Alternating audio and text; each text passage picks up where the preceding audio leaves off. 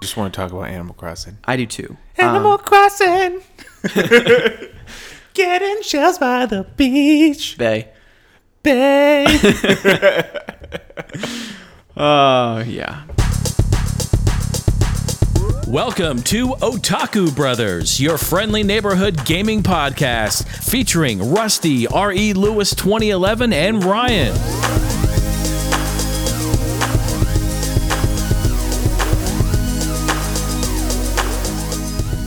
Hello, everyone, and welcome to episode 75 of Otaku Brothers. My name is Rusty, and today, Sunday, March 22nd, my birthday, turned 21 again. nice. I am joined by my forever co- co-host and bell collecting brother-in-law. How we doing?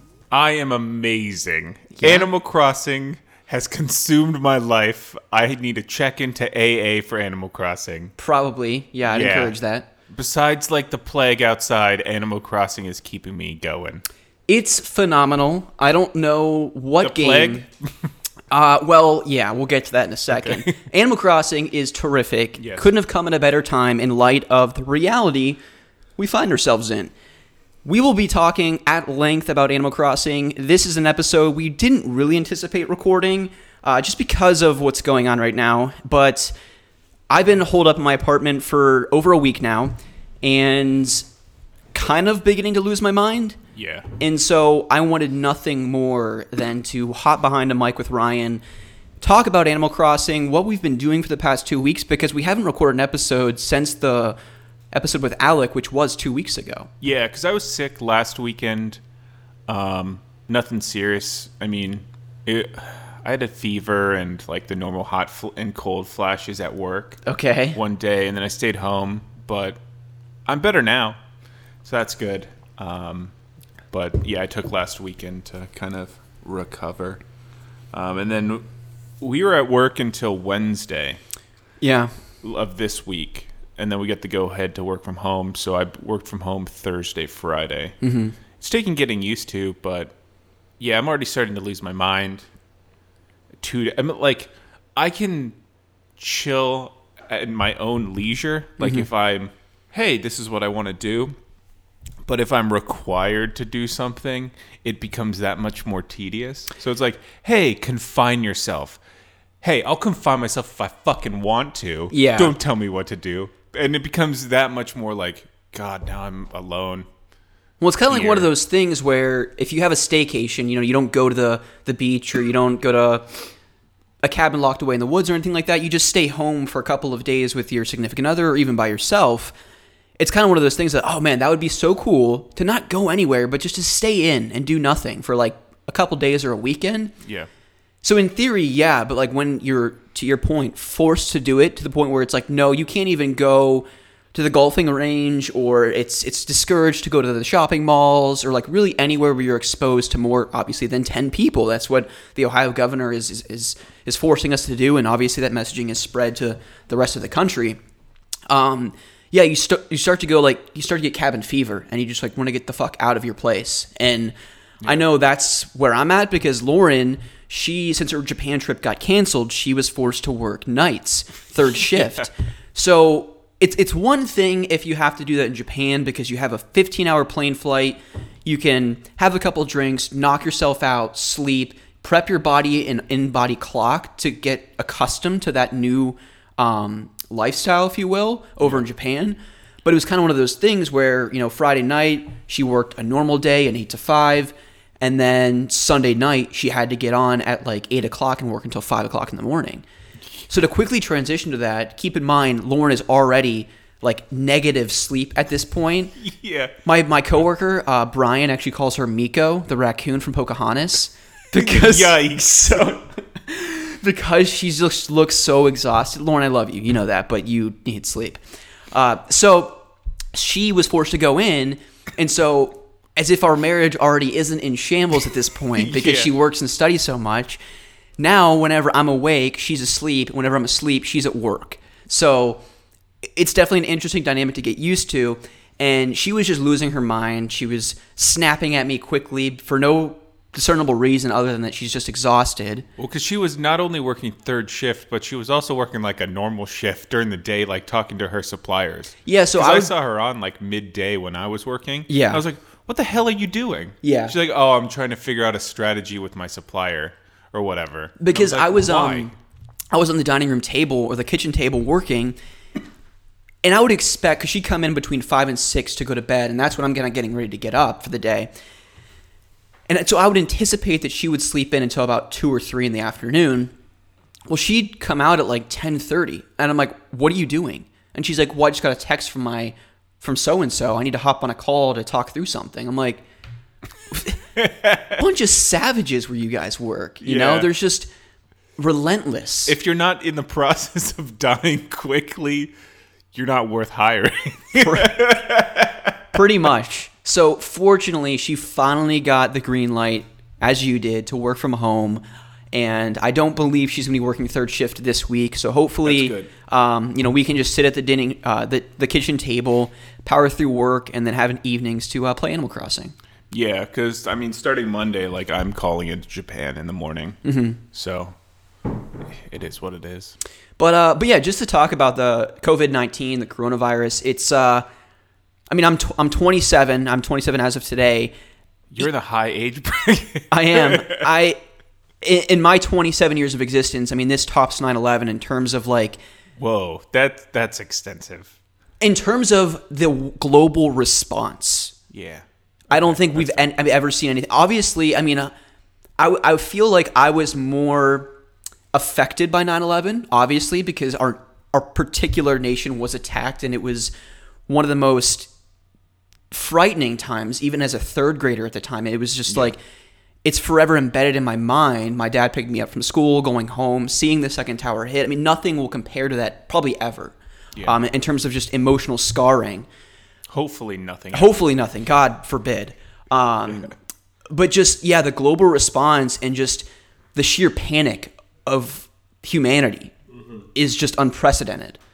And I think for that, it's it's just almost spooky how we've responded and how my company in particular, I was getting emails from my CEO multiple times per day, mass communications to the the broader organization saying, you know, we're we're up to date on it. And honestly, it changes just as much as your job changes with Trump's tweets about tariffs. You know, Oh my because with every communication by uh, Mike DeWine, Ohio's governor, it was like we were getting another communication from our CEO that hey, we saw DeWine's response. We too are taking immediate action and trying to keep our best or our associates' best interests in mind.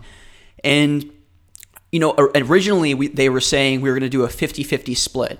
So 50% of our, our associates were going to be in office working, 50% were going to be home because we didn't know, because I work for a relatively big company, if our network could handle that amount of people. That was our it. issue too. Yeah. Ours was getting VPNs Yep. certified. Yeah, and so for that, that was kind of an initial test, kind of Monday, Tuesday, mm-hmm.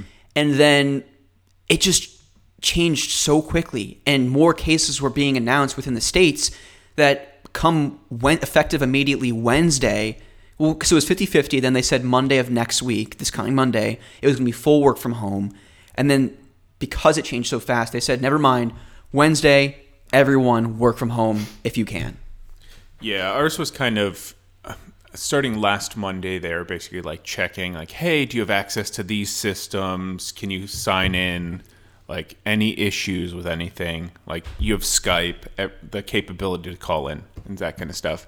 And then, like, my irritation with everything was basically like the emails that we got like we could see them working to try to make sure everyone in a room of like 250 people Yeah. had the access. But it was basically like the emails that we got from our management was not to like shit on my company was like hey production's still up today. And it was just like i get it. Like 700 suppliers care about our production but like at the same time we're trying not to die in this room that they're like DeWine was like yo don't be in a group of like 10 people Yeah. we're like looking around we're like we were bad when it was 50 people Mm-hmm. like 10 people, even worse Yeah. Um, well, it was it was wild too how you saw multiple governors across the state saying, "Hey, don't be in a group of more than 100 people." Then it was 50 people. Then it was 10 people, Mm-hmm. and now it's like, "Hey, don't leave your house." Like, Yeah. what? It's interesting. I mean, watching zombie movies and stuff to like, how would you react to a pandemic or even like The Walking Dead? Mm-hmm. Not that we're having like flesh eating zombies around, but like, Closest thing to it, you know? yeah, I mean, like we're one step away, like three weeks. I mean, Italy's basically got zombies. It's oh gosh, it's But- yeah. it's interesting to like, it's horrible that people are dying, and like, the flu affects a lot of people as well. But like, my thing is watching people react mm-hmm.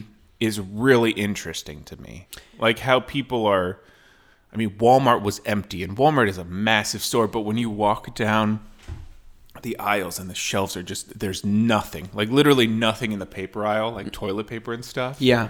I mean, I was ready for stabbings at a Walmart. Well, so okay, that's what I'm incredibly thankful for is that I've gone to Walmart, um, Giant Eagle, and Kroger at this point, and Kroger is like a northwestern um, or, or Midwest uh, grocery Kroger's. chain. Yeah, it's Kroger, singular, not plural. Um, but I, I've gone into a number of grocery stores at this point, and I don't want to say it's panic. I would I would say it's similar to Black Friday in terms of the volume of people there, but without the chaos of Black Friday. There, I've seen some videos of people like ravaging a store. you have, yeah. Well, I'm thankful for what I've experienced personally. I haven't seen anything like that. But what I was gonna say when when you said about uh, I'm ready for stabbings, I'm actually very surprised that, that we haven't heard of any like mass shootings and killings in stores to get groceries and things like that. Because you hear about shootings all of the time when, for all intensive purposes, the world is okay yeah. you know but when everything's gone to shit it sounds like people are being relatively cordial in terms of i mean it's ridiculous that you know one man bought 17,000 bottles of Purell and then other people are hoarding TP as if this is say a that is the exact strategy I use with turnips today in Animal Crossing. I bought 600 turnips.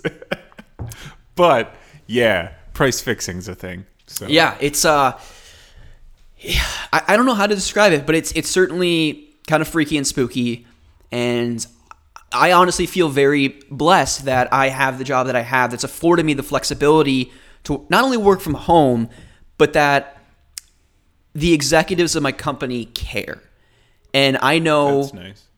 a lot of people out there, people that listen to this show and elsewhere, don't have that flexibility and they certainly don't have that comfort that they're actually cared and valued, cared for and valued as associates I can pen shake to that. Wherever they are. And I know for you and Lauren specifically, you saw that this week that you're really not valued. Your bodies and you are there to provide a service Yeah. for the company. Our hearts are beating. We fill a spot. That's So basically that's what it. it feels like. And I know there's a lot of other people out there that feel very much the same. And so uh, that's also kind of why I wanted to record this podcast, is just because um, I know people enjoy this show. And it's if there's a way that Ryan and I can provide an inkling of entertainment for however long we record this show today, an hour and a half, whatever it might end up being, um, I wanted to do that Yeah. because these are dark and trying times and we need to be able to band together and at least do things together that can provide us entertainment because I know a lot of people are going stir crazy right now and thankfully we have games like Animal Crossing to help Yeah. us get through but if I didn't have Lauren and Scooby I'd be losing my freaking mind right now Yeah. And I mean, we're risking our lives. We're within six feet of each other. We're like five and a half. yeah it was funny Ryan like started inching his way away from me Like the beginning, you're like, yeah, we're in quarantine. I was like, oh shit, we're with, we're not meeting the criteria. yeah, we're within a couple feet of each other. But um, but yeah. So I, I hope you get some entertainment out of this show. Ryan, and I don't have a clear cut agenda really. We just wanted to obviously get on and address what was going on with the uh, the world and talk about Corona Animal Crossing Animal Crossing. And uh, anything else we've been doing the past two weeks. But one thing I want to do real quick is uh, since we're kind of on the topic of the coronavirus, I posted something in the Discord Friday night, so I wasn't anticipating getting a, a really big response. Um, for people to just share how they've been doing, what they've been playing, watching, and just how they're coping with, with the reality that we live in right now. And got a couple responses. One from Frantic Josh. He uh, records the Frantic Thoughts podcast. You can find him on all podcasting platforms. He um, he sent a long-winded message, and then um, he had deleted it. And I, I reached out to him. I hope you don't mind me saying this, Josh, but um, I I reached out to him and I said, "Hey, man, I hope all is well. I, I, I really appreciated what you had said, and want you to know that there's no message too long for the Otaku Brothers podcast. As long as it's podcast appropriate, we're all about it, and uh, we're all in this together. So please feel free to um, air your frustrations and concerns, um, and we'll, we'll get to it and we'll talk through it. So Josh said, so this week ish has been really rough on me. I work for a beer distribution company in Texas, and they are refusing to shut down or really acknowledge the pandemic. They've sent emails in relation to it, but they've been very positive and encouraging, like, wow, we've got the highest sales ever, etc., etc. I will say that the one aisle that's not going dry is the alcohol aisle. I'm surprised, Dom. I mean, like, if you're sitting at home, gotta have a beer. Well, there's been, I mean, there wasn't like a person that wasn't buying alcohol when I was in the store, um, but it's, they're surprisingly keeping those well stocked. Yeah, But and GameStop. GameStop. fuck GameStop. we can get to that maybe a little bit later. Okay. Uh, he said, It's just been crazy. I haven't worked this hard in years, and it feels like I'm struggling to go in every day, not knowing how ridiculous it would be. I don't particularly like being out in this mess. I'm very cautious and a bit of a germaphobe, so when this thing started popping off, my anxiety went to 100. It's surreal. Like, I know how crazy this is going to be, and is. I started working last Thursday, the 12th, and I knew that this had gone to a crazy level. The store I was merchandising felt like somebody, something out of a zombie film. People were swarming the store, grabbing everything they could. I knew it was intense and serious, but this seemed like a bit much. I continued working like normal, but there was un- there was unease in the air. I've never been through anything this nuts before. I'm a man who believes that everybody should have a fair shake at things. And being in a job like this in the retail space, I feel that we all should have hazard pay.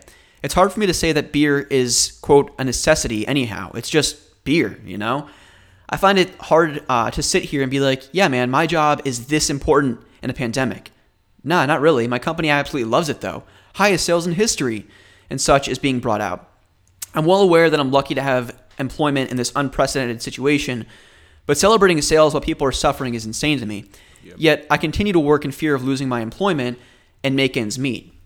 I'm between a rock and a hard place in that particular situation. I don't mean to bring down the mood, but be careful out there, everyone. And yet, at that point, I applaud people in the retail space right now that are forced to go into their workspaces, and then people that are on the front lines fighting this nurses, doctors, physicians, because they don't get to go home in this. They are working night and day to help prevent and stop the spread of this disease. And it's, I mean, my hat goes off to all those people and all those people that are family members of those that they're not seeing right now because they are, their home is the hospital. Yeah. And that's, that's scary and that's sad. Yeah, I, was, I woke up and I was on Instagram this morning and I saw pictures of like doctors like sleeping on floors and like at chairs and stuff, like Yeah. basically wherever they can. Yeah. It's going to be a wake up for a lot of companies that, I don't know. I think after all this is over, a lot of people are going to reassess uh, how they were treated during a plague or a pandemic. Well, I'll tell you right now. I mean, I- I- Lauren, we were considering her like quitting and us just living off of my salary because I mean, she was gonna break. I mean, I've never seen Lauren that on the verge of. I mean, she was crying. Lauren isn't a very emotional person. Yeah, she's Um, kind of dead inside most of the time. Yeah, and so she's just not a very sensitive person, and so when she's crying and breaking down, like that's that's a telltale sign for me that we need to get you the hell out of there. Yeah. I think a lot of people made that assessment, at least at my place, when they're like, hey, everything's going to hell outside and this is what you're focusing on. Yeah. Well, and, and so let's just quickly bring up the GameStop situation. You know, as soon as, uh, and I don't think we talked about this before in the podcast, but Reggie Fils-Aimé, previous uh, North American president to Nintendo, um, he's now uh, on the board of directors for GameStop. That was news that broke out about a week and a half ago.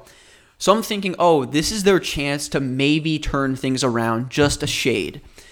And then an article came out uh, Jason Schreier, I think, and over at Kotaku, I think they had published an article. And thanks to Ryan's uh, little alarm clock on his coffee machine, I was able to pull up the article actually written by Jason Schreier over at Kotaku. So the title, and, and what I really loved about this is that the entire video game industry on Twitter just started lighting up GameStop's Twitter account. And especially, I appreciated Ben Hansen. He was um, a big video guy over at Game Informer. He was responsible for the Game Informer podcast, which I was a very big supporter and listener of week to week. He left GameStop or he left Game Informer after they had that mass firing of their associates. Yeah. Largely because Game, Game Informer wouldn't exist without GameStop.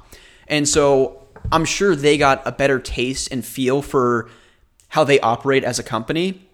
And so Ben was just lighting up their Twitter account and just saying some rather tasteful things, if you will, uh, which I appreciated because uh, GameStop needs to be ridiculed for their, their business practices. But I want to get into this article real quick. So the title is GameStop, we can stay open during lockdowns because we're, quote, essential retail. Give me a freaking break. So I'm not going to read this whole article, just a couple pieces here. Um, Jason says the struggling video game retail chain GameStop told all of its stores this afternoon to stay open even in the event of state or city lockdowns to protect against the COVID 19 pandemic, emphasizing that it is, quote, essential retail, alongside groceries, pharmacies, uh, and should therefore be exempt from enforced closures. Quote, due to the products we carry that enable and enhance our customers' customers' experience in working from home, we believe GameStop is classified as essential retail and therefore is able to remain open during this time, the retailer said in a memo to staff this afternoon, o- obtained by Kotaku. We've received reports of local authorities visiting stores in an attempt to enforce closure despite our classification. Store managers are approved to provide the document linked below to law enforcement as needed. I'll tell you what, if I had to list 10 essential retail chains and stores, GameStop probably wouldn't be on the top 100 people. Yeah, I mean, besides Animal Crossing coming out yesterday, and I ordered through them, they can close now. And I'll tell you what, Like, I- I, wouldn't be surprised if by the end of this year GameStop goes under. Yeah, I mean, like this is how you get boycotted. Mm-hmm. Like, no one goes to your store because you're open, screwing over your people. Like the people in line when I went to pick up Animal Crossing on Friday. Um, basically, everyone in front of me was like, "Hey, sucks that you're open. Like, I'm sorry that you have to be here, but thanks." Yeah. Like just thanking the employees because they don't want to be there. And that's why, you know, I almost owe an apology to the, the number of times I've shit on GameStop during this podcast. And it's not it's not the district managers. It's not the people that are there like your your Chronos and your um, your Logans that were working there temporarily before it was a stepping stone. It was like working as a bag boy at Kroger. You know, it was just a stepping stone to make minimum wage until you could do something hopefully better in the future.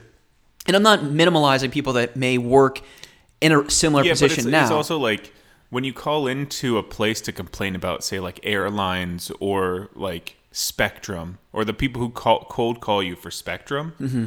If you shit on them, they're like they're not the people making the decisions. They're just they're doing their job. Like Exactly. you're ruining someone's day who has no choice but to do that. So I'm like, hey, I'm sorry. Like, I don't want your $150 Spectrum plan. I'm sticking with just internet. Mm-hmm.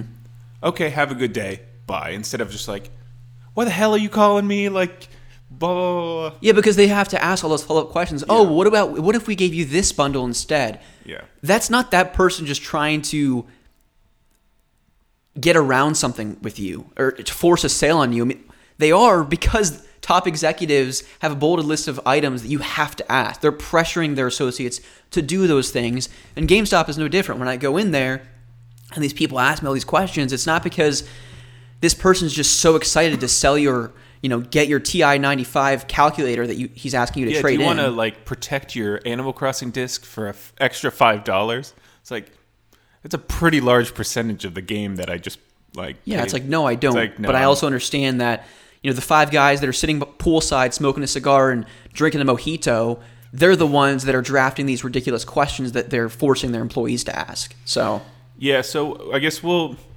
we'll see what happens with GameStop. I think it's ridiculous, and it is unfort- unfortunate, frantic that you have to come in and hopefully eventually they come to their senses that maybe beer isn't essential. Yeah, I, I certainly hope so for your sake, Josh. I'm I'm really sorry that you know you find yourself in the position you're in, and I and I just hope that um, I I just hope that you can you know um, find the light at the end of the tunnel, and obviously these unprecedented times, and hopefully again this podcast can provide some inkling of entertainment for you um, while you're in the situation you're in, and and hopefully. I don't know if it's going to happen, but I hope people can come to their senses so that you can have the flexibility to um, to just be home during this crazy time. But he does go on and he says, "I try my best to wash my hands and not touch my face when I'm when I'm at work. I very rarely ventured out besides uh, my due diligence. It isn't too bad in my my county so far, only five cases around me, but I know that it can only get worse. And when it does, I don't know what will happen. I'm truly frightened at the future of this. So." I've been watching a lot of Pixar movies, playing Duke Nukem 3D and Ori and the Blind Forest. I'm really excited for Doom Eternal, and um, I've been meaning to try that Final Fantasy VII demo because I'm not sold on that game yet. Also, Steven Universe Future is about to end, and the past two episodes left me in weeping pool of tears. In a good way. Such a good show. I know you recommended that to me um, many, many episodes ago, Josh, but I have not yet checked it out. Steven Universe Future. I have not heard of that It's seen it. It's an animated television show. I think it's on Cartoon Network. Okay. I'm not certain, but I think you can also maybe watch it on Hulu if I remember him saying that. Um, but hang in there, Josh. All right, man. And uh, if you need to talk, reach out on Discord. I know I'd reach out to you about having you on the show very soon. Hopefully, the next month. Would love to have you on as a guest. Blink, Blinkoom, Steve. Uh, he says. I've mostly just been doing more of the same with a few exceptions. My job moved me to a full time remote work, which has been a bit of a change. I like the idea of remote work, but I don't have a great spot set up for it right now, so I end up working in the same room and space as I do my relaxing, as I do my relaxing and gaming. It makes the tr- transition time between work and play a little blurry, and I end up feeling a more tired. Uh, I end up feeling a bit more tired um, during my work time. For anyone in a similar situation, do what you can to clearly separate your work and post work time to make sure you're getting the most um, out of them both. Beyond that, I've used some of the extra time home um, to make a few extra videos for my YouTube channel Nice. and have a few more planned. I've been replaying some of my happy games too, namely uh, Sayonara, Wild Hearts, and Super Meat Boy. I actually downloaded I don't know Sayonara. Super Meat Boy is a happy game. It Well, sounds like you a know. rage time. Well, it's just like you going back to Yeah. Bloodborne or something like that. Yeah, that's true. To each their own. Sayonara Wild Hearts looks like an amazing rhythm based um, endless runner, if you will. It looks really, really interesting. Super neon, colorful, uh, Hotline Miami esque, if you will, aesthetically. I actually downloaded it because it was on sale for like eight bucks about a month ago, but I haven't gotten around to playing it. So, anyways, he says, I think reconnecting with some old comfortable favorites is a good counterbalance to the environment of rapid change we're all in. Hope you're all both healthy, happy, and taking care of yourself. Thank you, Blink. I appreciate it. And I, to your point about the workspace, I am in 100% agreement because I know for me, Lauren and I have a one bedroom apartment. And so I'll try, we have a, a coffee table in front of our couch, obviously in front of our TV. I tried sitting on the floor working there, but that's that's where I play games. That's that's my happy sp- space. When I'm there, I'm relaxing, playing games, listening to music or watching movies. So it really is difficult to flick that switch or flip that switch to like being full on work mode. Yeah. And even being at my kitchen table, which is my new quote unquote setup, it's so difficult and I was so unproductive this week because even stripping away the reality that we find ourselves in, just being motivated to push through stuff when you're sitting at the table that you typically enjoy dinner at. See, I don't eat at my table. So, like, where we're recording now, I never really use because I have no one to eat with me. no, it's, I just never use it. I'm generally chilling or whatever. So, like, it's easier for me to disassociate. Like, I only use this for recording, and, like, where Rusty's sitting now is where I have my setup. I brought my second monitor. And I have like clear vision of the TV, mm-hmm. so I have just like a stream on, and I'm just working away. So it's easier for me because I never use this space. Yeah. But yeah, I would never in my little couch area. Be able to work there. No, I would no. Yeah. I'd want to like pick up a controller. Yeah, well- and- and so like that too. Um, so if you put in the the whole COVID nineteen thing, I'm an auditor. I'm an IT auditor um, for a an insurance company, and so it's so challenging for me to. I mean, obviously, everyone needs insurance at all times, right? But mm-hmm. for me to see the relevance of that right now is so challenging that Probably health insurance is more important now. it is, but like I'm an IT auditor, so it's like I have these controls that I'm testing, and it's like, gosh, this just seems so meaningless right now because I'm not on the front lines as a nurse or a physician or a doctor or anything like that. And so to find the the relevance and the motivation, like it's it's difficult for me to muster up the mental energy to focus on that right now. No, I get it. Yeah, it's it makes you question me like, am I doing something essential for the world? Like, am I furthering humankind with like auditing or like buying car parts? I should really just quit my job and work for GameStop. Then I'll yeah, we're essential. then I'll really find value in my life and meaning. But Yeah. um, I mean, we yeah, shut down North America next week, like all plants. Yeah. which is crazy. that's that's yeah, it's wild. Unprecedented times, no doubt. Thank you, Blink and Josh, for writing in. Everyone out there that's listening, hang in there. This too will pass. Uh, we just gotta we just gotta try and stay positive. That's really all we can do right now. And speaking of positivity, Ryan, Animal Crossing. Please play the song to start out this segment. So I um I follow someone on Twitter. I've been following him for a while. I think I knew him through TV and Lust, Craig, um, a YouTube channel that I had followed for many many years back in the day. Well, he's a bass player in a band. Wait, so your old friend or YouTube person made this song? No, no, no, no, no. Oh, okay. So remove Craig out of the situation. Jeremy, who follows Craig, I follow Jeremy because we have mutual interests. Okay. So I follow him on Twitter, and he's a bassist in a, uh, a band. So he recorded himself playing this song on the bass because it has a heavy bass tone to it, and he added the people that made it. It was two people that made this song, and so they like retweeted it and were loving it. And I was like, "Gosh, that song is so catchy!" So I found it on Spotify, and so I was just freaking jamming last night until like two o'clock in the morning, listening to this song on loop. So this song is literally titled Animal Crossing. You can find it on Spotify. It was written and produced by Shawn Wasabi and Sophia Black. So just Can we put that in the notes? for the buckle buckle in, folks. Uh, what do you mean? Like the title of the song and the people who made it so they can look it up? Yeah, I can do that. Okay. Animal Crossing. Animal Crossing. It's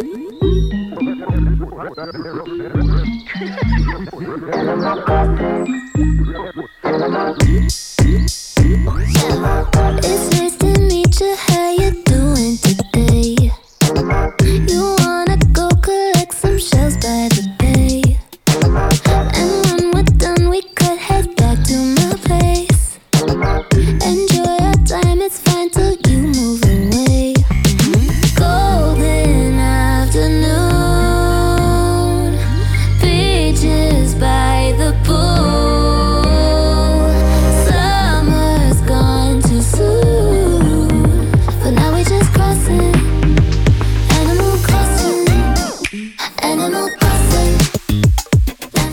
So that's that song. That's like my typical work music Yeah. too, which is great. So yeah, check that out on Spotify. You can probably find it and stream it elsewhere. But uh, I, I saw that and I was just like, gosh, that just perfectly encapsulates like the joy of playing Animal Crossing. That song is just, yeah. I mean, Ryan, we can get into it. Uh, I do want to quickly talk about a few things though that I've done the past two weeks Okay. before hopping right into Animal Crossing because I imagine that'll derail the rest of the podcast. Yeah, it will. But um, so yeah, two weeks since we've recorded. I think the last time we had talked, I had just neared the end of season three of Lost. Yeah. I'm finished with Lost. Yeah, you are. I've gotten through all six seasons in a matter of like three weeks, and so work from home. yeah. Um, so I think towards the end of season three, I was saying it's creeping up to be my favorite show of all time. I will say it's probably not my favorite. It's definitely top three. Okay. So right up there with Haunting of Hill House and Breaking Bad.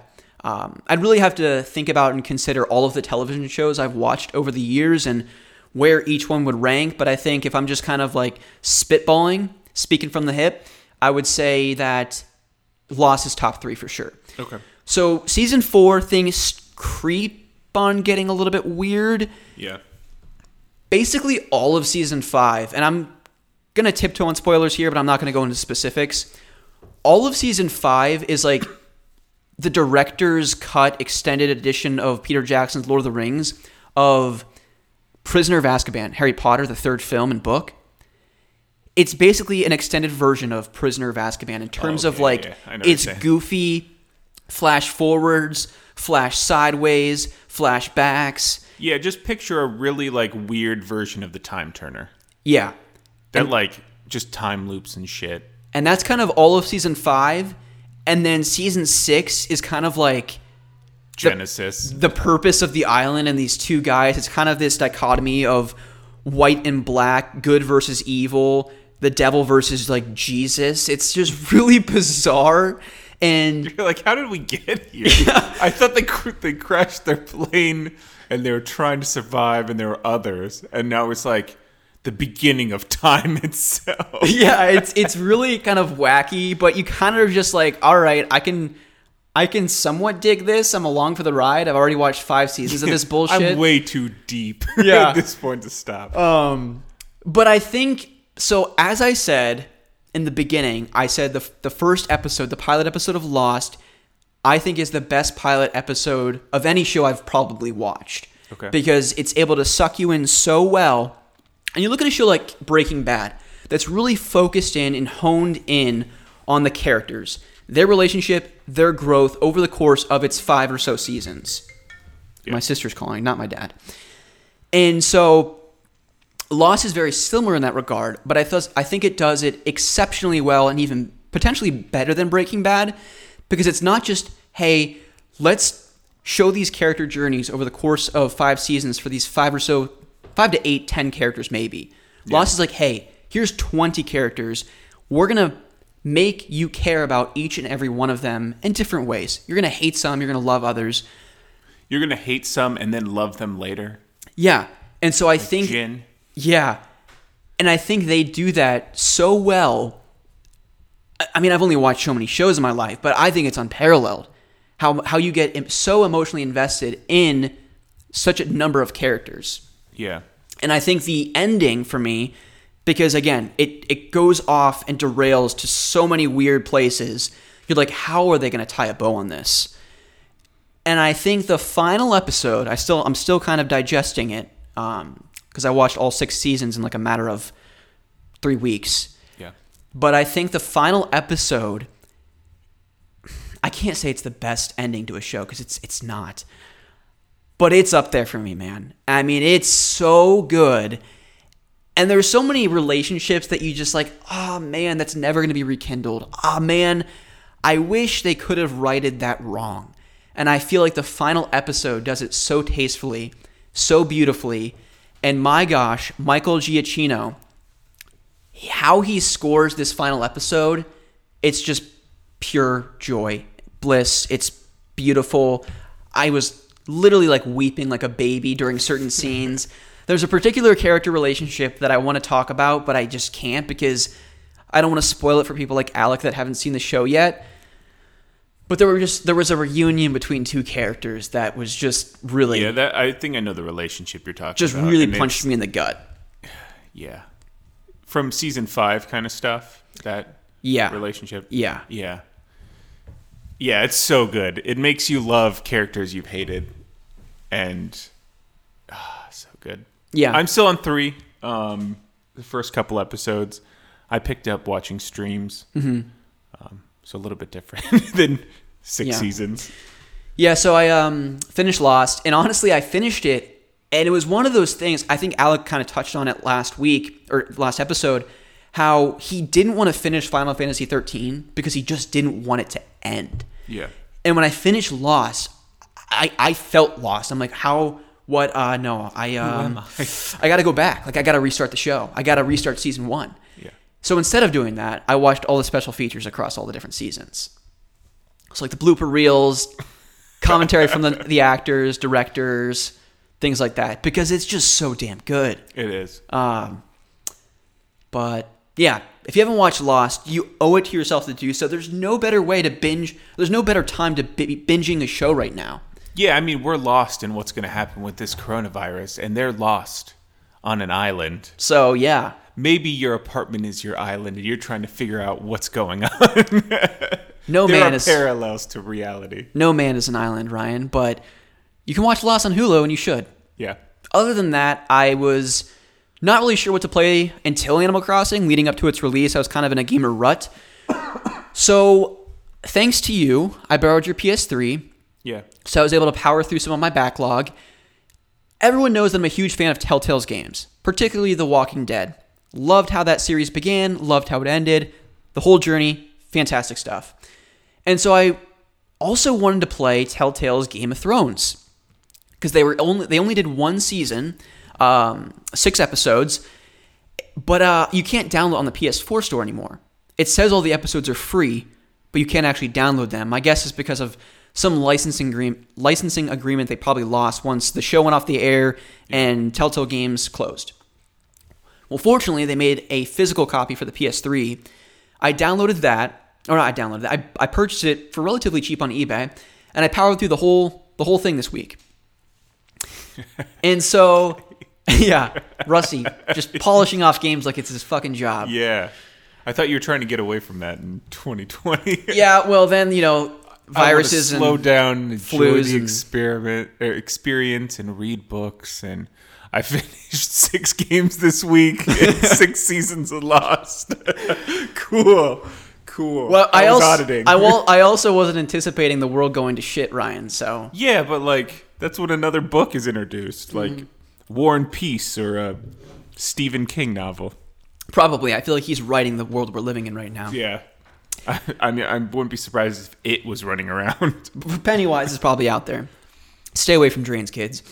But uh, Game of Thrones, good times. It was a janky, glitchy mess. so much so that the final episode. So let me just set the scene here. You're playing as House Forrester, which I don't even believe that was touched on in the television show. no.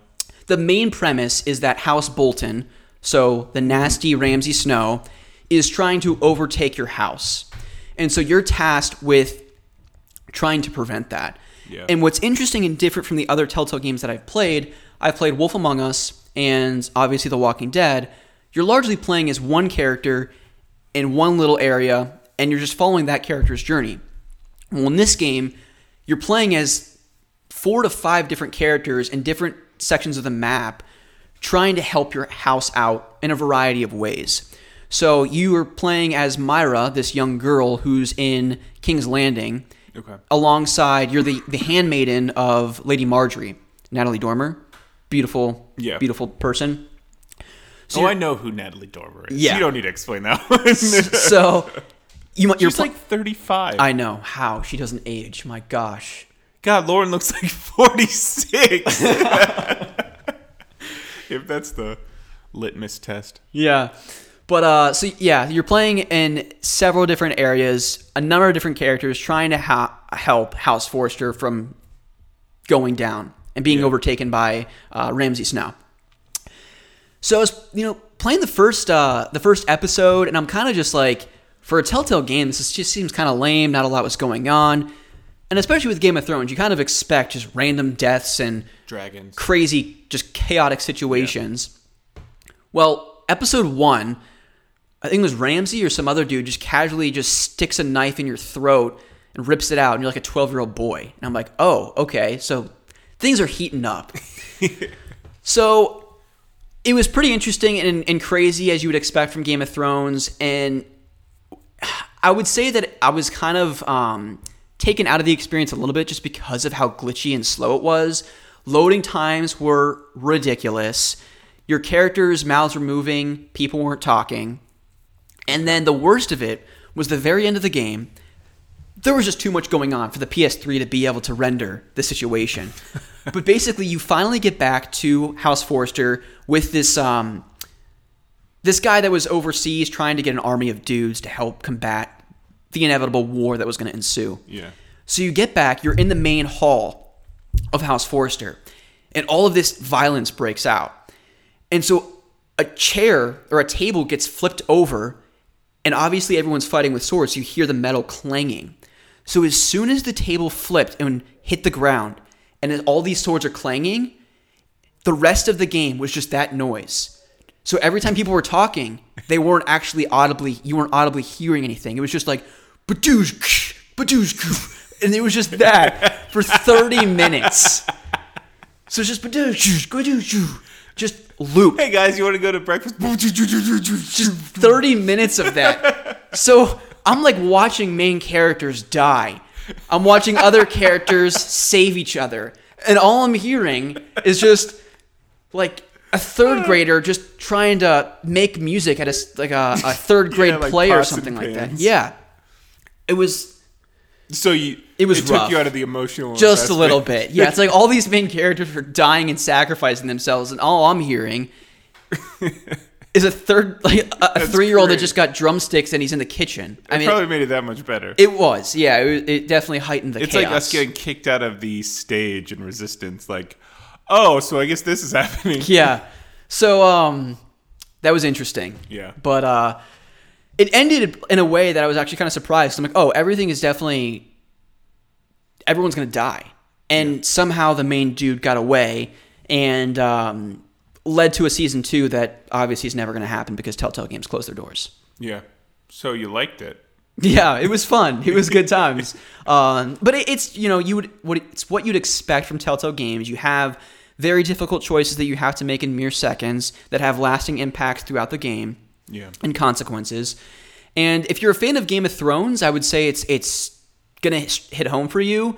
Uh, six of the actors came back to record their voices for this. So you have Emilia Clarke as Daenerys, Lena Headey as uh, Cersei, Kit Harington comes back as Jon Snow, Tyrion is there, Peter Dinklage, uh, Natalie Dormer as uh, Lady Margaery, and uh, whoever voiced Ramsay Snow, he's in there as well. Nice. Um, so it doesn't really establish the Game of Thrones lore. It kind of just expects that you know who these characters are. Otherwise, you're going to be kind of like, I don't understand the emotional payoff of any of this. But if you're a fan of Game of Thrones and you're a fan of Telltale, definitely check it out. It'd be right up your alley. The other thing that I ended up playing was uh, I just replayed the whole season one of Game, uh, Walking Dead. Okay. And Nioh. Yeah, n- nah, I'm not a fan of that game. yeah. Well, you texted me uh, earlier in the week, or no, uh, Alec. He posted on. Yeah, it the- wasn't me because you're like, dude, we should play Nioh. Well, Alec posted in the um, the Discord about Bloodborne, and he said that there's going to be this event uh, to for like the five year anniversary of the game. Mm-hmm. So they were encouraging people this Discord to or on Reddit to create a new character and summon as many people into your world as possible and play through the game again. Well, I started thinking about it. I'm like, hey, dude, we should you know replay Bloodborne, I made a character. but. I committed. I'm also when I play the FromSoft games, I never really summon people or want people to be summoned into my game. I know that's like most of the joy of those games is that someone randomly come in and kill you and you lose all your souls. But I yeah, I love being tortured in that way. yeah, I don't I don't like that. So I um I wanted to play a different game and I said, "Hey, let's let's give Nioh a shot since that was free on PlayStation Plus like a month or two ago." And uh, yeah, fuck that game. You got to the first boss, right? And I was level 25. I grinded for 6 hours, Ryan. You have to grind the boss. You have to just like learn its moves. I think I beat it like because I made it about. I'm watching a stream right now um, from one of my uh, FromSoft streamers on YouTube, and he played through Nioh. So I watched through like half of his video. So I got halfway through the game on my original playthrough, um, and then I started a new character and beat the first boss, and I'm on the second boss in that playthrough. Okay. But yeah, it's like a dude in a ship, right? Yeah, yeah. The giant dude he is like uh, Yeah, so like the first half giant of, balls. These first half isn't bad. Like you can basically run by his left side, and he like throws his balls out in front of him, and then you can hit hit, hit his butt Mm-hmm. a little bit, and then like after a few hits, he spins around. So you just have to get out of there, and you just keep baiting that attack, and then his balls fall off off their chains. He got a vasectomy. And then he's able to like pick up his balls and throw them at you. Yeah. So like last second, you just like you bait him jumping on the floor, and then you bait his balls. Nioh. It's one of the weirdest depictions of puberty I've ever seen. yeah. I remember when I was 13. Yeah. oh man. Yeah. So that's Nioh. Did you play anything else? Uh, Kingdoms of A- Kingdoms of Amalur, which is a third-person action RPG that I, I really enjoyed it, but I just wasn't in the mood to commit to a, a, a giant fantasy RPG like that because I just pumped like 20 hours into Oblivion a couple weeks ago, and it's something I want to come back to because it, think of uh, like if you if you threw Skyrim, Fable, and God of War into a blender, that's kind of what you'd get with Kingdoms of Amalur in terms of how it controls the world itself and just the action heavy combat of it. Okay. Um, but the Grant Kirkhope composed the soundtrack.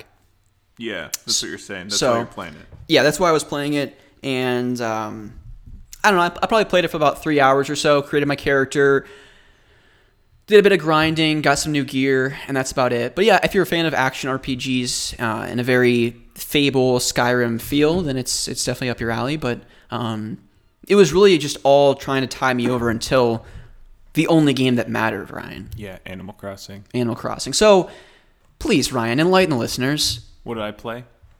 What did you play? But okay, so we don't. Yeah, Yeah, I- you skip me. I like, always- I always- please jump into Animal Crossing and forget what Ryan did for two weeks. I'm sorry. I love you. Keep going. Um, I ahead. haven't really played them much. My first week when I was sick, I basically just watched videos. Mm-hmm. Um, because I don't know, I didn't even play much Pokemon. I think I looked did one trial run. Because I'm like, there's a f- uh, the pandemic's out. A lot more people are at home, probably getting on the GTS. Mm-hmm. So I Oh, got like gosh. four more. So I have like 83 to go, which is pretty good. Um, I played Nioh a little bit with you. Played a bit of Bloodborne. I made a new character. I named him like five year anniversary or something like that. Um, and he is a a mage build. So I was trying to increase his was it faith? Not faith. That's Dark Souls. Whatever the magic is. Um, so you can like summon a star. Um, he has a flamethrower and a saw spirit that's on fire. nice. So it's pretty cool. Um, I got through Gascoigne and Vicar Amelia, so I'm like in DLC right now. okay. And then what else did I play? I bought. You bought this- Nioh two, right? Yeah, I bought Nioh two this week. Uh huh. Um, and then I ended up working a 12 hour day Thursday, so I only got to play it on Wednesday. And I got to the first boss, who's this like giant horse thing with a, a saw. Um, yeah, and then Animal Crossing came out, and that's all that really matters. Yeah. I have put too many hours into it already for the time it's been out, but what are you going to do? That's right. You're gonna play more Animal Crossing. Yeah, That's what you're gonna exactly. do. well, like all I did, I literally fished. I don't know, from like three o'clock on Friday to like eleven o'clock on Friday, just fishing, I'm getting a ton of bells. And then uh, I did a lot of fishing yesterday. I went saw the parents, and then I just played Animal Crossing the rest of the day. Yeah. Yeah. Yeah. So my um my history with Animal Crossing, I think I played whatever the DS one was, like Wild World or something like that. Maybe maybe five hours. I never really got sucked into the series. Never played it on GameCube. Didn't play City Folk on Wii. And then when New Leaf came out, I think that really is when a lot of people got into Animal Crossing because it just kind of streamlined the experience in a way that was welcome to newcomers, um, but veteran players were still right at home with it. Yeah. And so when I first got it, I think I probably played it for like 40 hours within the first two or three weeks that I had it, and then after that, I like never touched it. Oh. I never really played it. So I've only have like 45 hours of Animal Crossing under my belt coming into New Horizons. Because like for me, So you're still like a virgin, essentially. yeah, but you could say that. You could say that. Um, but for me, when I when I played Animal Crossing New Leaf, I really was only focused on like fleshing out my. It wasn't even a museum at that point. Um, I was just going to the Owl, exchanging fish, bugs, and fossils. I was just really excited to collect in that aspect. But in terms of like house building, outfitting my town with plants and planting new trees and things like that, I never really got into that because it just wasn't something that um, was exciting to me. Obviously, huge fan of collectathon platformers. Collecting things seemed very entertaining to me. Yeah. So I did that for about 40 hours and called it quits. Coming into this, I wanted to be more excited about like fleshing out my town with with plants and trees and all that kind of stuff. And my gosh, this game is so perfect. Yeah. I certainly have my gripes, and we'll get into that. But I love how in New Leaf, and I did do this, you could fast forward time to make it night so you could get the rare fish, the rare bugs, so you can increase your bell count faster. But in this, it doesn't allow you to do that. So you really, when you have something built, you have to wait till the next day. You can't just fast fast forward the time to get there. Yeah. And I appreciate that um, that not paywall, but almost like experience wall, because it forces you to just be in the here and now, be in the present, fish, collect, talk to your neighbors, and just have fun. Yeah. You know, you're not, it's not forcing you to be like, hey, you need to be checking all these boxes right away. Do it as quick as you can. It's just like, nah, man. Just smile, walk around, and collect things and have fun. Yeah. No, I, I definitely. So I guess from my history, I started on the GameCube. Did you really? Yeah. So I think that was probably the first game I got for GameCube, actually. It wasn't Melee, it was actually probably Animal Crossing. Um, one of my neighbors, it was early days of GameCube. We were in their basement and they're like playing this game. And I was like, what the hell is this? Yeah. And they let me play. And I went down to the ocean and caught like a red snapper. And I was like, holy crap. You get crappy sea basses and then you get a red snapper and it sells for like 3,000 bells we should pay off the house with red snappers. Yeah. And then like these, I don't even know if they had the red or the black and white stripy fish, but so I was super excited. Got that, got all the upgrades in GameCube, and then I think the other one was just the 3DS one. Yeah, the New one Leaf. you started on, and I got all the house upgrades and I was also doing the collectathon kind of stuff. I never really like planted stuff because there wasn't a lot of variety that you could do with that. Plus, it it is a lot of upkeep because you do have to water them, and I just didn't want to. I love plucking the weeds because I do like having a clean town, but I just wasn't about planting and watering and just. It's very Harvest Moon in that regard, where it, it is a lot of upkeep. You know? Yeah, but like I saw my neighbors watering my flowers for me, Oh yeah. so I'm like, that's pretty cool. yeah.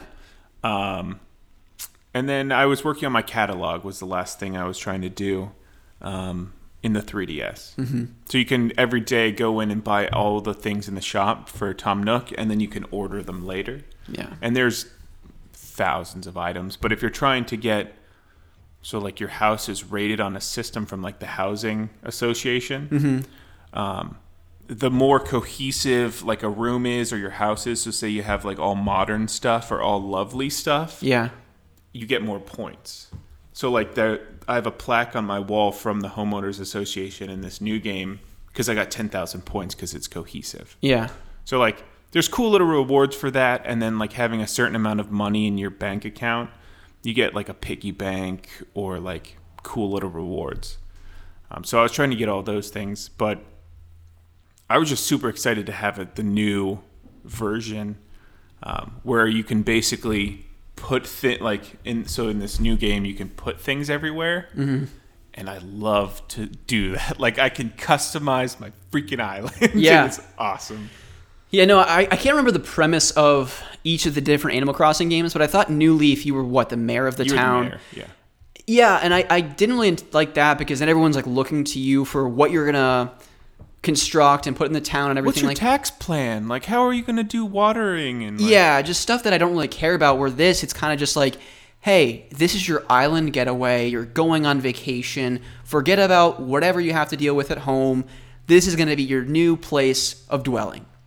And I just like that premise because it, it just seems like, okay, I I don't have to be responsible for these these other people. All these people aren't looking to me to make these executive decisions, if you will.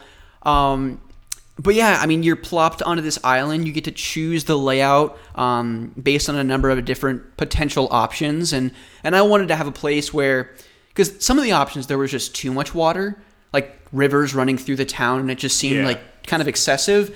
So I wanted to have a strike a nice balance between um, like foresty area plus water, have a nice beachfront and stuff like that. So that yeah, there's like a few permanent like I don't know land locations. So really, the outcove of the water, like where the water river ends and goes into the ocean, is permanent. So you're either choosing you chose like two bottom uh, water outlets. Mm-hmm. I chose the bottom. Like one's always going to be on the bottom. It's either bottom left, bottom right, or bottom bottom. Yeah. And I think there's one more that's one of the, a variant of the two or of the three.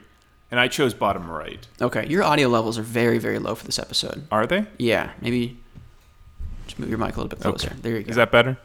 uh, yeah, it's better. Okay. Yeah, so the I guess there's a dock and like an alcove that are permanent. Um, besides that, like the higher elevation stuff in the back, everything else can be changed. Mm-hmm. So, yeah, I love the ability. Like you just you don't crash on the island, but like the first day, it's like, hey, you're here.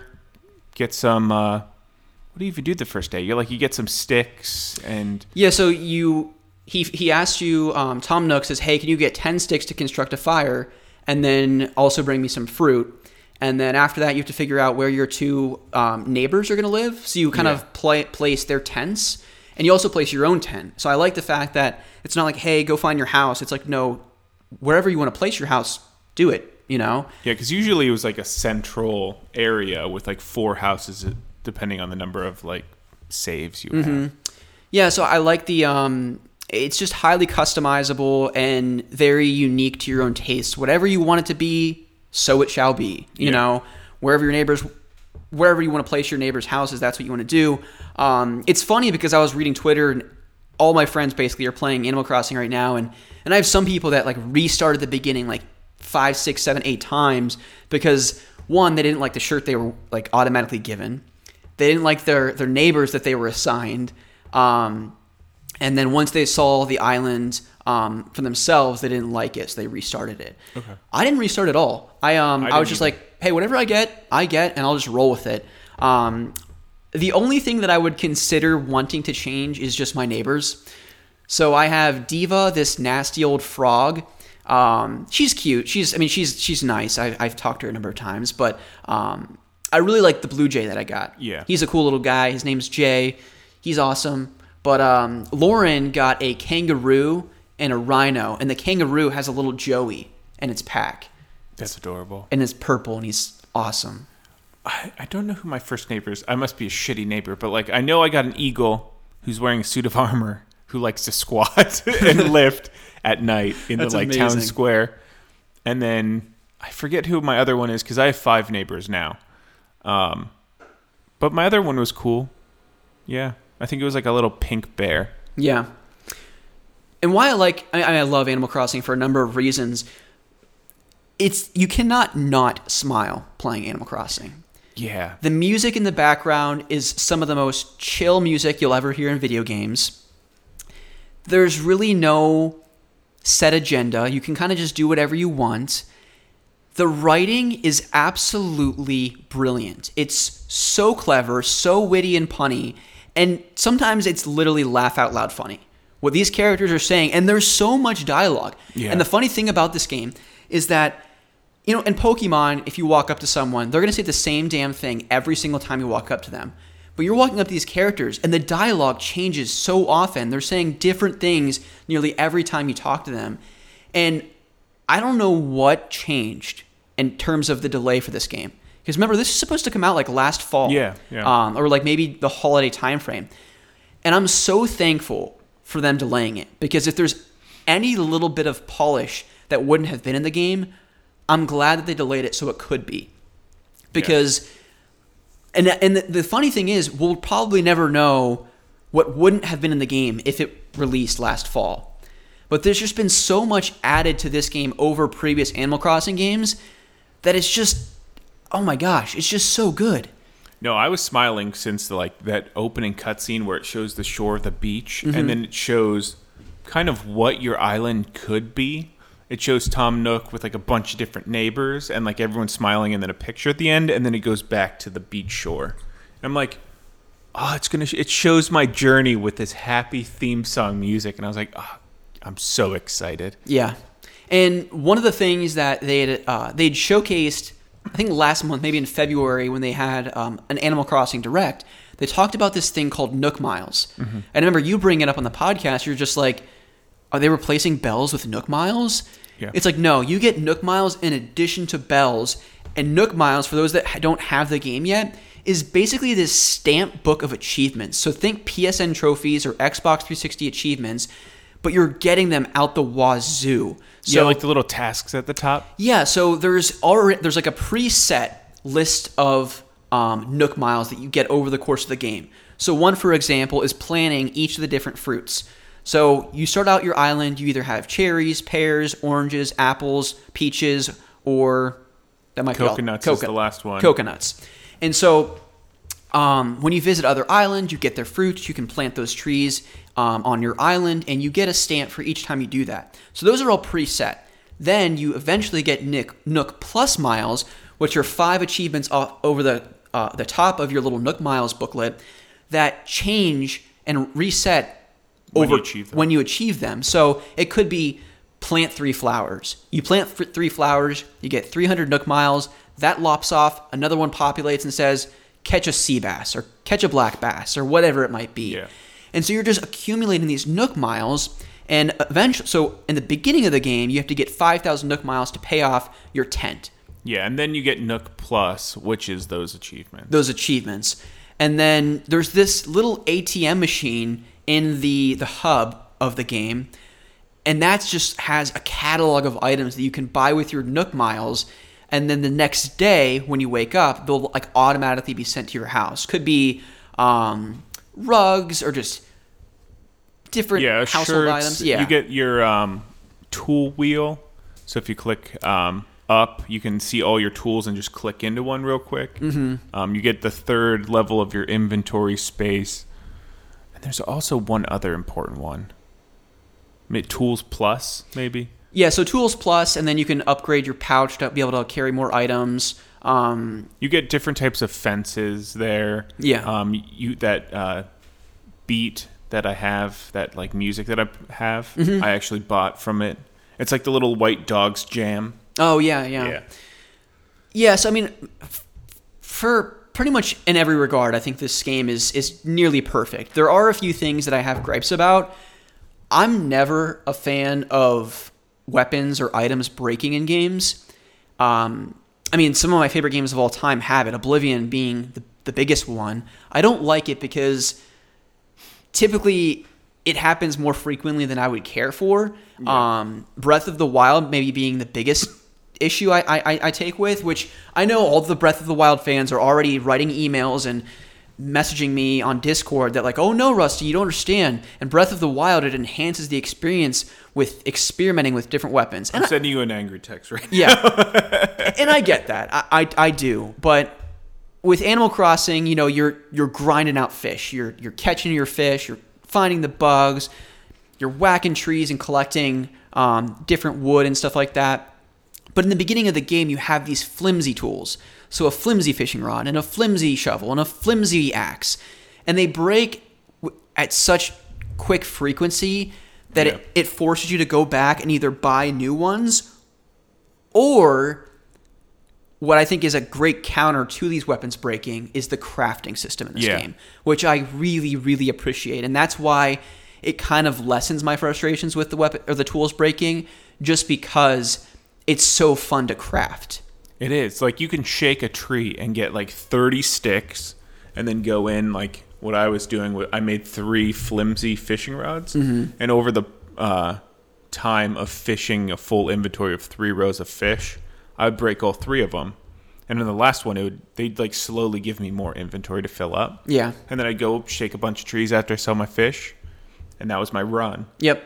Yeah. Um, but yeah, eventually you get the ability to like enhance your tools Yeah. with iron, and then you can eventually get like higher than that from the Nook store.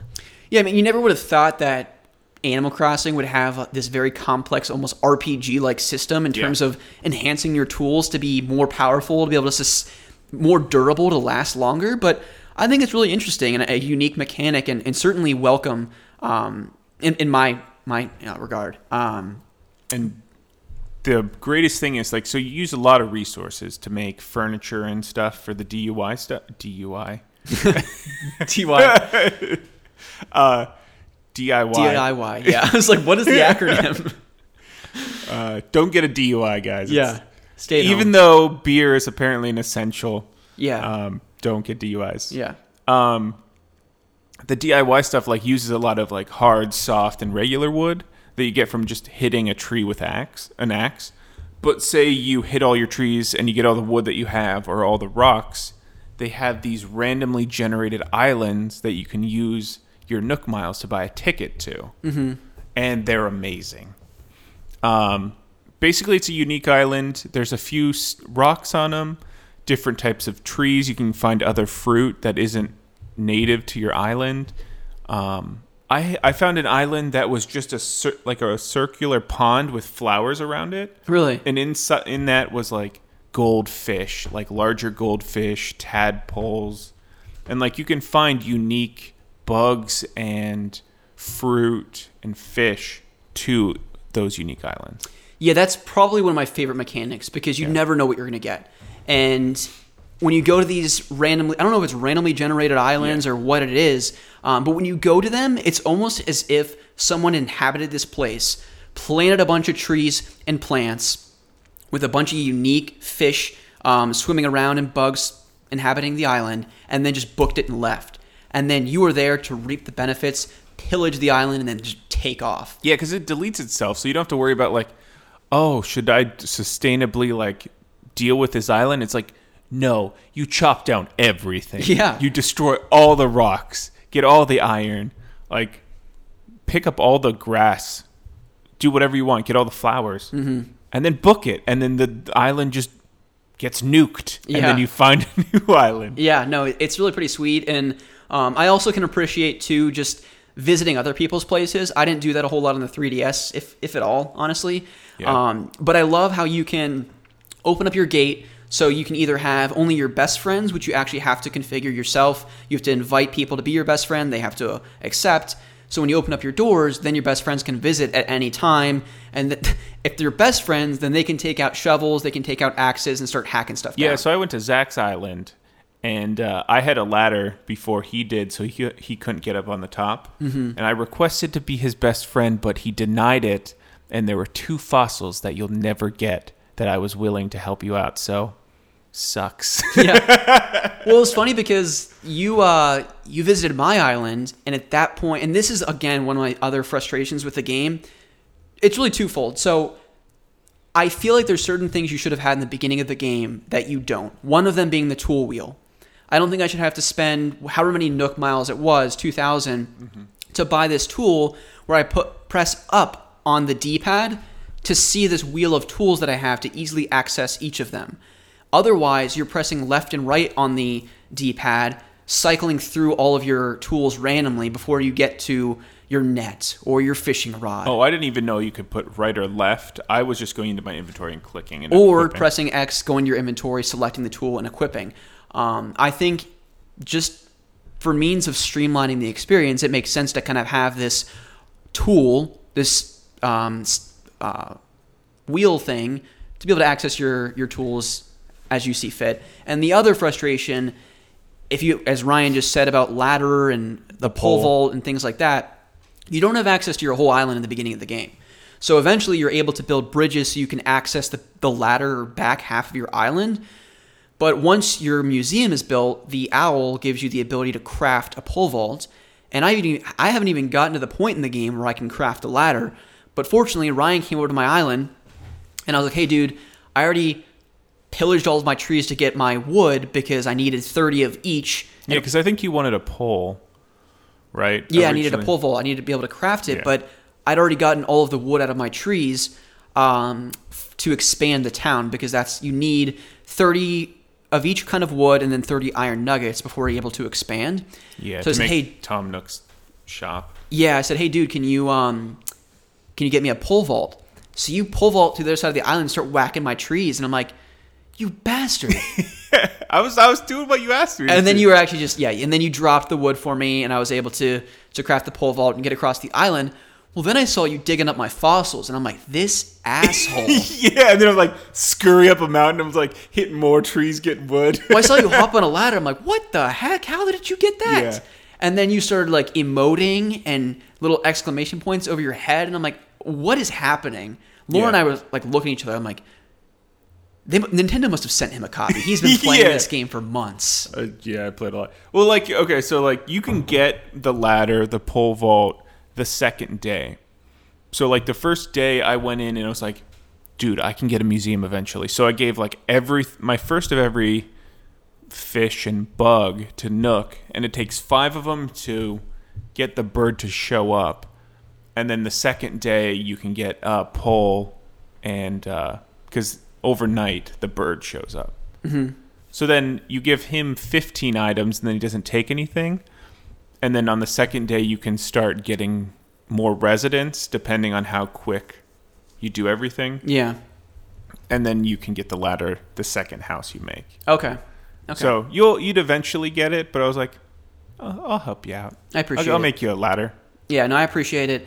But um yeah, beyond those two gripes, have you know, having the tool wheel in the beginning of the game and not having access to your entire island, I, I think it's just sheer perfection. I mean, it's just mm-hmm. I mean, I haven't even talked about graphically. It looks beautiful. Oh yeah. I mean, it's just so colorful to the point where I literally had to turn the brightness down on my TV because my felt like my eyes were going to start bleeding because it's just so colorful.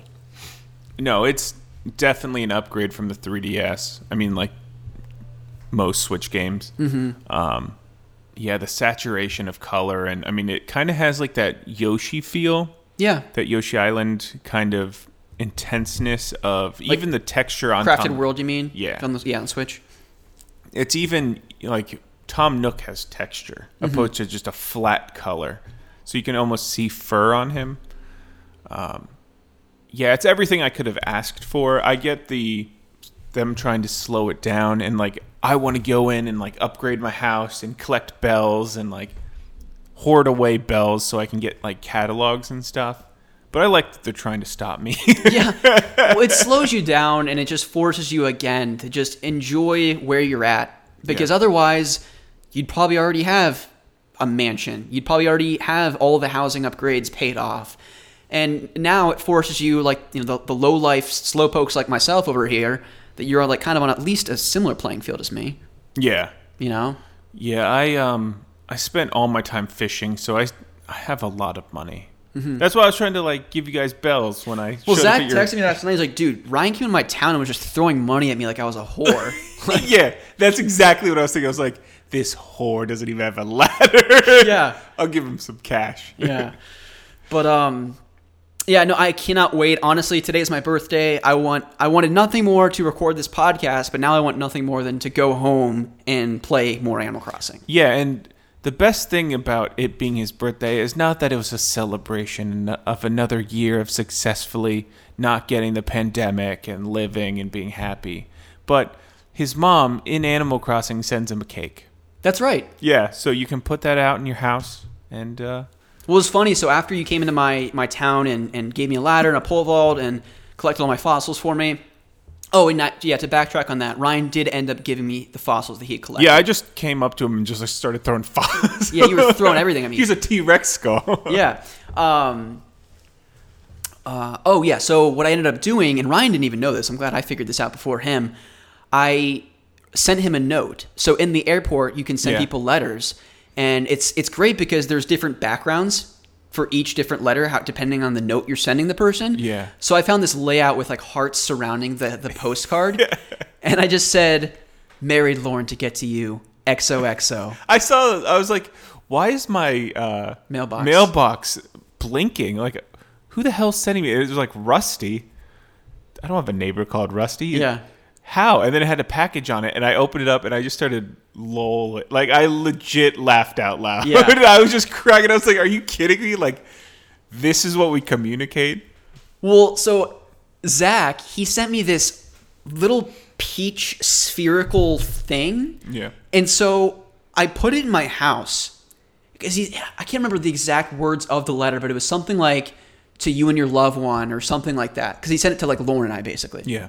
So I, I set this little peach ball down, and each of the items that you typically place in your house are interactive. So when you press the A button, they'll either make noise if it's the violin that you purchased for like 150,000 bells. Yeah, I uh in my shop there was this violin. I was like, "Oh, that's a cool thing." Like cuz I'm going through and trying to buy everything just for my catalog later on.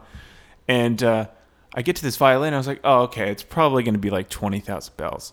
They're like, "Haha, this is Timmy and Tommy's shop. We're trying to rake in cash." Like if I'm tossing money at whores, they're like chucking cars at the whores. Yeah. So like they're like, yeah, we want 140 grand. And I was like, are you freaking kidding me? And at that time, I was trying to save up for my house expansion. So I had like 300K in my bank account. And I'm like, oh, God, I'm going to like half my wealth. I bought it, put it on my desk, and I was like, oh, this is a cool thing that's just expensive to sit there. And I clicked on it, and you can actually play the violin. So if you click spam click A, it actually plays through a song on the violin. That's awesome. I was like, that might make it worth it. But Yeah. there's like an alu- uh, what was it? An aluminum briefcase that they currently have in my shop for a hundred k. I'm like, I'm not going to put an aluminum briefcase anywhere. Well, can you? Could you interact with a violin in the shop? Because I'm wondering. no, it's you click on it and it just you you want to buy this or not. Because there has to be something in the, the, the aluminum box. See, that's what is killing me because I'm currently like halfway there to buying it. I'll probably buy it, check it out, and sell it back for like 50k. It's basically like deal or no deal. Yeah, no, like I need this in my catalog so I eventually. What can- if Howie Mandel's face is in the box, Ryan? What if there's like a it's a box of gold and like I actually make profit? You got to do it. I know. I know. And the the thing that pisses me off is like the turnip lady came and like apparently on any day except for Sunday they buy them for 150 and the turnip lady was selling them for 106. So I'm like I've got 80k on me. I was legitimately 20k away from buying this thing. And I'm like I can buy 600 turnips and turn a profit of 30k tomorrow. And then I went into Nook Shop after I I'm sitting there on turnips, and they don't buy turnips on Sunday. So I'm like, I am back to square one. I have 64 bells to my name. Yeah. So I've been fishing all morning, and uh, Nice. We'll we'll see. Well, so to get back to my little story Yes, there. so Zach, he sent me sends me this little peach ball thing. I have no idea what's going on. I place it in my home. I walk up to it. I press A, and you know those like little Jack in the Box things where you crank the little lever, Yeah. and a little Jack in the Box pops out. A little newborn baby pops out of the peach ball. Wait, what? Yeah. Like so think Death Stranding, you know, the little nasty baby thing. Yeah. Yeah, so it's like a little baby that just pops out like on a little springboard. Like a baby head or like a full baby? Full baby. You're shitting me. I'm not kidding you, dude. I'll, I'll pull it up on my Switch. I have a hard time believing. Actually, I got it. Yeah, please. Keep talking. I'll Okay. this up. I would. So there, in front of the town hall. Eventually, you get a girl who wants to sell stuff. Like she's the porcupine or the hedgehog. Yeah. That sells clothes. And I was. I'm just going buying all of her clothes every day, just so I can have them in my catalog. And I got a shirt, and the shirt is called Bomber Jacket. Okay. And I'm like, why do we have a bomber? Like, when does Nintendo have bomb? Like, I don't know if it's like suicide bomber jacket or if it's just like a bomber jacket, but it's like this shady looking jacket. I'm like, why is this in a Nintendo game? But That I is guess really if they're bizarre. having babies pop out of a, Okay, so you see this little peach thing, right? yeah. So I press the A button, What the hell? and a little baby pops out of it like on a little spring. What the hell? I don't know how he got it, where he found it. I think once you when you're starting to make the houses for other people, you can make like I had because my thing is apple. I could make an apple chair, But that's so weird. but for peaches, yeah, that's Look at that thing. That is uncomfortably weird. Yeah, no. Why is there a baby in a peach? I don't know, man. I mean, it it really complements your cot and your switch. I think Just so. a baby in a peach. Yeah. So thank you for that, Zalek. Zalek. I just I'm curious. The other person on Zach's island was that Alec? no, that was his brother. Oh, okay, Alec hasn't been playing much. He was playing D and D last night. okay. I'm like, yeah, we're not friends, so I didn't like see someone pop up on my friends list. Yeah. Interesting. Okay. Well, I gave his brother 10k too. nice. Um, yeah, I don't know. I don't really have a whole lot more to say about Animal Crossing. I about you. I'm excited to be able to make paths and Yes. connect everything because you can put down Nook Shop. You get to put down where you put your museum and where you put the clothes shop. And then on day two, I think you get to. You're about there is Tom Nook is like, hey, more residents. He gets like a phone call and he's like, more residents want to come. Put them wherever you want. Mm-hmm. And then you get to DIY what's in their house. And it's awesome. That's where you get the ladder. Okay, gotcha. But like being able to put their houses where I want, so they're not all clustered, and I can spread them out, and I can kind of mentally prepare where my paths are going to be, like how I'm going to sort of set up this future civilized town. I'm trying to put all my stuff in one little portion, like the original thing that I couldn't escape because of water, and then have the rest of it be like a bamboo forest, or like I just got bamboo from Zach, so thank you for Thanks, that this morning. I sent you something, and uh, yeah, it's it's a ton of fun. I'm excited to see where it goes, and I'm sure we'll be talking about it next week. oh yeah, Animal Crossing is life. And so Zach currently is planned to be a guest on the show next Saturday. We're probably going to record in the evening because of his job. Okay. Um, really want to have him on because he's just as big a fan of Animal Crossing as you are, probably. Yeah. Um, he's been playing for as long as I know. I mean, he may have played the GameCube version, but I know New Leaf in particular, he was a, a huge fan of. So, want to pick his brain about Animal Crossing. He's also a very big fan of Lost. Okay. So, if you could potentially continue to binge this week, Lost. Yeah, I can probably finish Neo today and tomorrow, and then I'll finish season three this week. Okay. And season three has a hell of an ending. Very, Yeah. very, very tear jerking ending for sure. Um, so yeah, I would love to, to pick his brain about both Lost and Animal Crossing. Should be fun times. But yeah, I too cannot wait to get home and play Animal Crossing. I have two missed calls from my sister, two missed calls from my dad, a missed call from my mom. People are lighting up my phone because it's my birthday. So um, I'm not complaining about being loved and appreciated by my family, but it, there the is a lot to a lot to get to here. So I don't have anything else for this episode, Ryan. Yeah, me neither. It was fun to get together, mm-hmm. um, break quarantine, and uh, talk about Animal Crossing and what we've been doing. So uh, I guess everyone stay healthy as much as you can. And be mindful. Like I have a coworker that literally went down to Florida to party on the beaches. I had to cancel my Florida trip. Did you? I was going to ask you about that. I yeah, I have to go call Spirit. So that sucks, man. Because we we're going to cancel our family trip too. yeah, and Rick can't go on vacation until next year because he had that time off, and that's it. So Jeez, that blows. yeah, and then Ben might be moving back up here. So Oh, really? Yeah, potentially. So yeah, my Florida getaway is gone, and I have to try to see if I can get my PTO back for Well, the thing that really sucks Dad's sixtieth. or that pisses me off is that um, I also have another coworker whose parents go to um, Hilton Head uh, every winter, and because they're retired and they just they like the warm weather, obviously, and they said ever since this pandemic broke out, they've never seen the beaches more populated. Right? I was watching a video on uh, it's spring break. Yeah. So like people drinking, they're like the bars are gonna close. We might as well party it up now.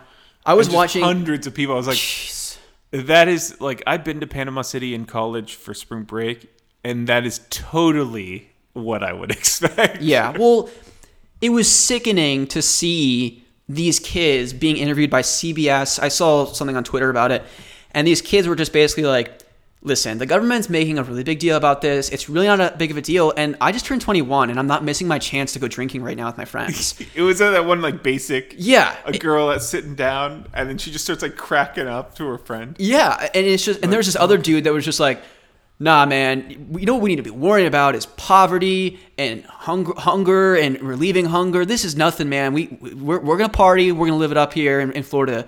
And then his friend behind him was like, "Yeah, man, yeah, dog." It's just like, get out of here. Like, you were the most entitled, spoiled humans, and it just frustrates me. I am no curious end. how like the homeless in California are being handled with that state being shut down. Yeah, Like Skid Row would, I, I could see pandemic or COVID f- just flocking through that community, and I don't know how that's handled. I don't either. Yeah, it's it's really frightening times because I obviously we are very fortunate to have been able to go to the grocery store and stock up on necessities, food, and essential items to live. Yeah. But there's people that literally not only don't have the luxury of an apartment aside from apart from food, they they're on the streets, you know. Yeah. Um, and in the middle of a pandemic like this, I just, yeah, my heart goes out to those people because that's just really scary stuff. Yeah, me too. Well, on the bright side, Animal Crossing's here, and uh, not to end on a downer note. Yeah, I- I don't wanna Animal Crossing is is life. It is. as we've mentioned, and uh, we will continue to uh, not see the real world, but be visited by Tom Tom Nook daily. Absolutely. Please stay home if you can. Uh, Frantic, my heart goes out to you, man. Hang in there. Again, this too will pass. And thank you for listening to this episode. This is episode 75 of the Otaku Brothers podcast, which is crazy stuff. I can't believe we've been recording this for 76 episodes, really, because we also did the, the Parasite review. And we're coming up on our two year anniversary, Ryan, of the podcast It Doesn't feel like two years. two years ago we started recording this podcast in may so thank you for everyone that has continued to support the show has ever supported the show. If you're listening to this episode we appreciate each and every one of you. If you want to write into the podcast you can do so in two different ways. You can hop on the discord. The link is in the show notes below. A lot of fun conversations going on in there. You can also write into the Gmail at otakubrothers.podcast at gmail.com. Send in an audio question, send in a written question, suggestions for show topics, whatever makes the show better. It's all welcome.